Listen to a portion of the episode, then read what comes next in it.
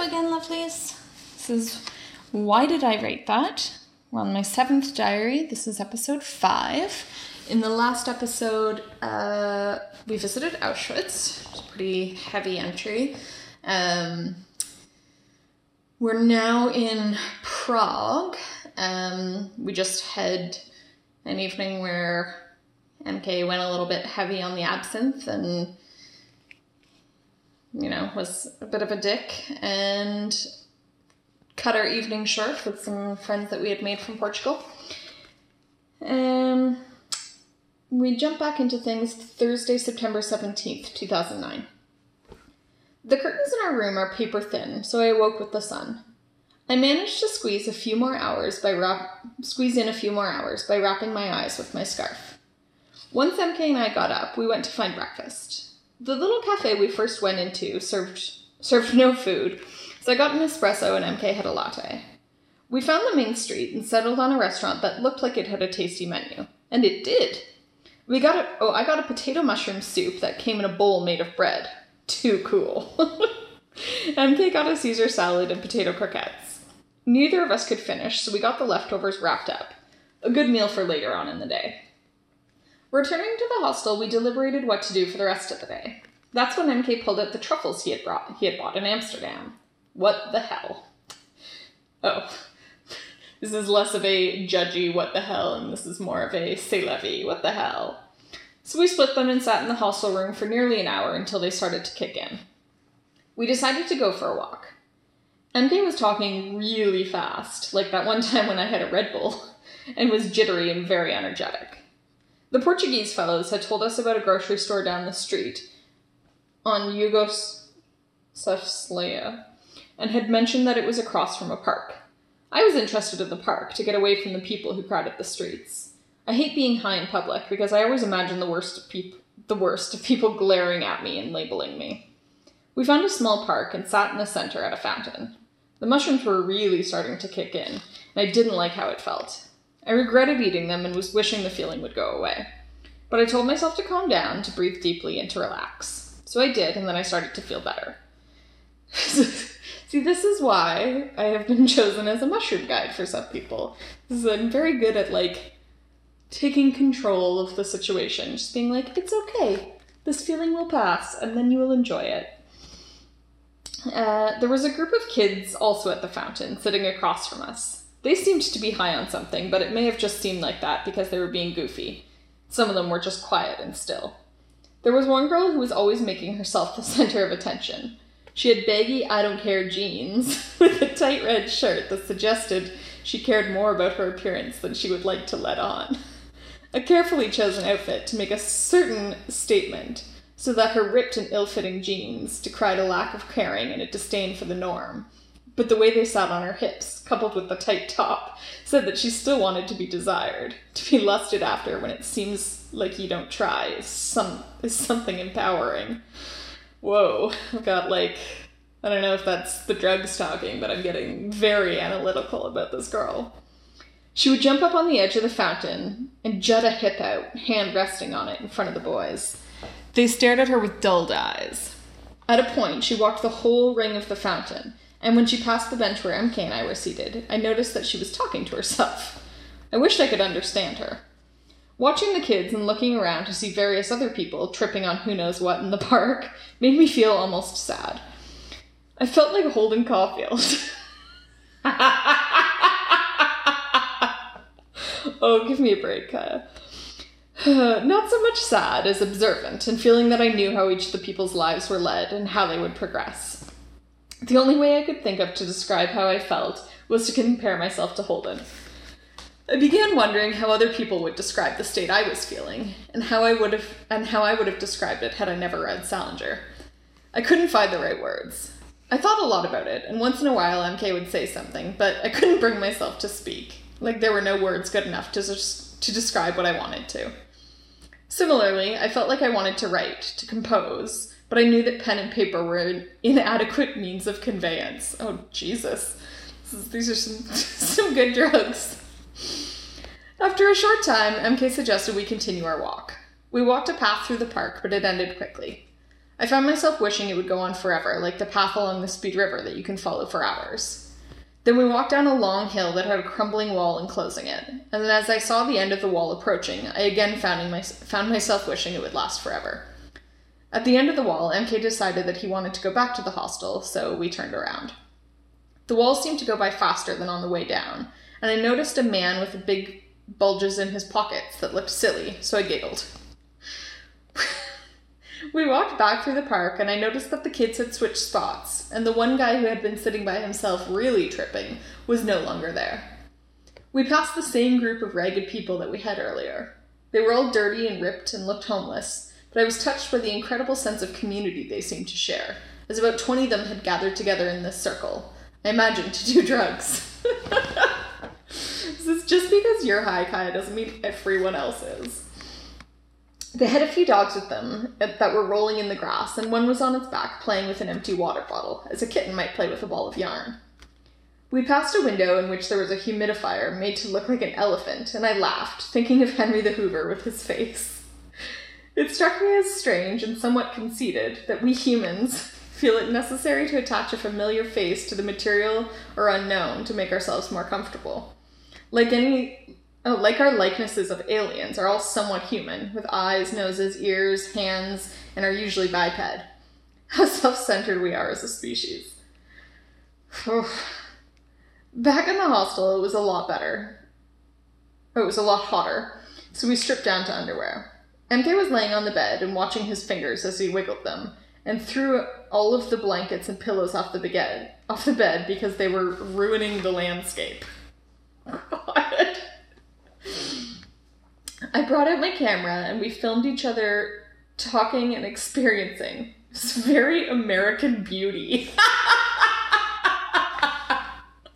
oh, I'm incorrigible. This is awful. We had sex, and every nerve ending felt each other. MK was like a baby. a caricature of every emotion he felt happy, sad, disappointed, proud. We decided to have a shower afterwards in the ridiculously large tub. We hosed each other with the shower head, MK watering me like a plant. There was no plug for the drain, but I put my foot over the hole and we allowed the tub to fill. MK said that he felt like God must feel, entirely surrounded by warmth and comfort and sensation as the water fell on him and surrounded him. I figured people could hear us giggling and chatting in there, but didn't get too bothered by it. Once out of the tub, we returned to the room. I had to pee, so I got dressed. I was out of clean underwear, but MK offered that I could wear a pair of his. I tried them on, but the flap made me feel like a boy, so I opted to go commando. I retrieved the leftover soup bread bowl and salad from the fridge and returned to the room with them. I bade MK to close his eyes and fed him bits of the salad at a time, and he identified each time what was on the fork. Combinations of cheese, cucumber, olives, lettuce, and parsley. Once I fooled him and fed him some of the old soup, which had congealed on the bread to form a thick, lumpy paste. oh, gross. As soon as it was in his mouth, MK's face screwed up like a baby who's just been fooled into eating spinach when it thought it was getting carrots. Poor guy. I had a good laugh and then gave him more salad. We continued to goof around for a bit and then fell asleep. Wow, it was quite the trip there, Kai. September 18th. MK was up a lot of the night coughing, so neither of us had a very good sleep last night. Regardless, we got up when the alarm went off and packed up. We made one of the instant soups I had bought a few days ago, which was pretty salty and disappointing. We set off and did laundry so that I would have some clean underwear finally. The laundry place had free washrooms and internet, which was amazing. MK had looked up where to catch a shuttle to the airport, so we decided to make our way in that direction. We saw on the way the train station and remembered the kind man on our way into Prague that had told us that the trains were very cheap. We asked for information how to get to the airport, were given a map of transit lines, and shown which route to take. Unfortunately, the info booth where we got the map didn't sell tickets. We were told that the only way to get tickets was through an automated kiosk. We went there, but there was no English option, and judging by the pictures, we concurred that you needed a special chip card, but we didn't know where or how to get one. We looked at the map and noticed that we were close to the pickup for the airport shuttle. We went there, and lucky for us, the shuttle was right there. We had to get out some more money to pay for it, but we got on. Turns out the girl we, showed the sh- we shared the shuttle with was also on her way to Milan. She's from near there. We talked to her for a bit in the airport. The flight was quick, not even two hours. From the Milan Malpensa airport, we took a shuttle to the central train station. The info booths had closed at 6, so we had to purchase a map from a souvenir shop. We discovered that our hostel, Hostel Arno, was quite close. We went there, and because we had had such a lousy night's sleep, we basically went to sleep after a quick pasta dinner at a great side street pizzeria. There were peddlers on the street trying to sell roses. One came up to us and we declined a rose, but he just smiled at me and gave me one. I must have blushed huge. Oh god, such a such tourist trap. MK joshed me a bit, but the guy came back after about half an hour to try to get MK to pay for it. MK figured it was worth a euro, half price, to get the guy to leave. And now I have a rose. Oh, how charming and romantic. September 19th. We tried to sleep in today. MK slept while I had the chance to shave my legs, and then we set out. Exploring the city, we found several gorgeous parks with waterfalls, ponds, huge trees, statues, and people everywhere. We had seen a beautiful church on many of the postcards and wanted to find it, reasoning reasoning that among the list of churches Okay, yeah. Reasoning that among the list of churches on the map given to us by the hostel, it was probably number one, we set off in search of it. We found it without too much difficulty, and it was even more beautiful in real life. Turrets upon turrets of countless hours of work, carving intricate details and statues blew my mind. I also found a bra. well, in that same square. Success. On our way back to the hostel, we picked up a bottle of wine and drank it while waiting for dinner time. We finished the bottle and played some cards, and then made for the restaurant we had eaten at last night. We found it, but they didn't open for another half an hour, so we headed back to the hostel, getting another bottle of wine. We found Ace Ventura in Italian on television, so we watched that, and once it was done, we headed back to the restaurant. While we were eating, MK began talking about everything and why people are the way they are and why people shouldn't respect people. People shouldn't respect people. Excellent. He mentioned that I didn't that I didn't feel what I did, at first in reference to the fact that I didn't feel as much as him on mushrooms. Then he had a rant about people who don't feel what they do, and what I gathered was that he hated them, and I was lumped in that category. Oh god, what a dickhead. Fuck. I didn't talk for the rest of our meal, and he raved against every category I seemed to fit into, and chastised me for not knowing who I am or what made me this way. I didn't talk for the fear of crying, which I managed to, to stave until we were back in the hostel. He used the bathroom first, and when he returned, I went. When I came back from the bathroom, he wasn't in our room. I didn't know whether he had gone to use the internet or if he had gone out entirely. I decided to go use the net regardless, hoping hoping someone would be oh, someone would be online that I could talk to. Out of the three computers in the lobby, one was broken, one was being utilized by an old man, and the other by MK. He didn't even look up when I came into the room to inquire about the computers. Well, at least he didn't leave entirely, or hadn't yet when I was there. Now here I am in the room, double bed, by myself, 9:30 on a Saturday night in Milan. No idea if MK's still here. No idea when he'll be back. No idea where to go from here. We both have plane tickets for Rome. I suppose we'll go there together, but what from there? Can this be patched? No idea. Alright, I've got a.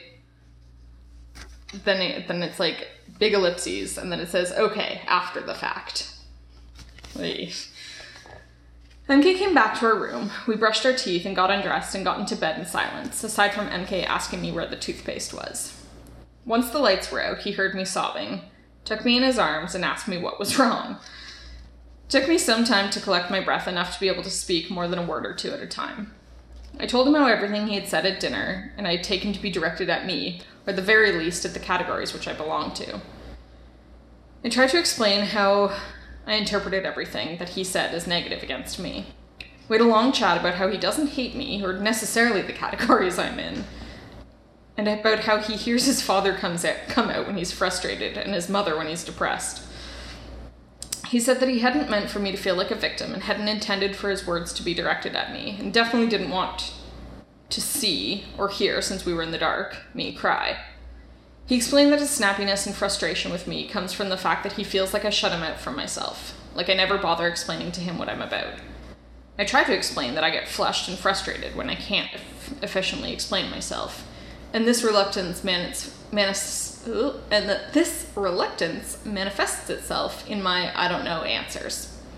He explained to me that I don't know seemed to him as though I didn't care enough about him to try to explain myself. Oh god, this is such like a gaslighting nonsense. Where he's like, I hate you and everything you're about. And then when I cry, he's like, No, you were imagining it all. It's all because you don't talk to me enough. Ugh. Uh, and that in the doubt I feel about coming to my own solid opinions lies the ability to question myself to get to the root of it all. He explained it as an unfairness to myself, as well as an injustice to him. That as I let neither of us explore what I'm going through and thinking. Fuck you, man. Ugh. I was glad that he came back and talked rather than coming back laying down in silence at the other side of the bed and leaving things as they were. I finally understand what oh what Matt B had meant about talking versus talking. Oh god. Matt B was a dude I had slept with a couple of times who was just like yeah, a bit of a, a bit of a prick and like got mad at me for I don't know, for something. I don't remember what. Um and like was accusing me of like not talking to him about it and then only said that like talking talking about it was only acceptable if I, like I was also holding his hand while talking.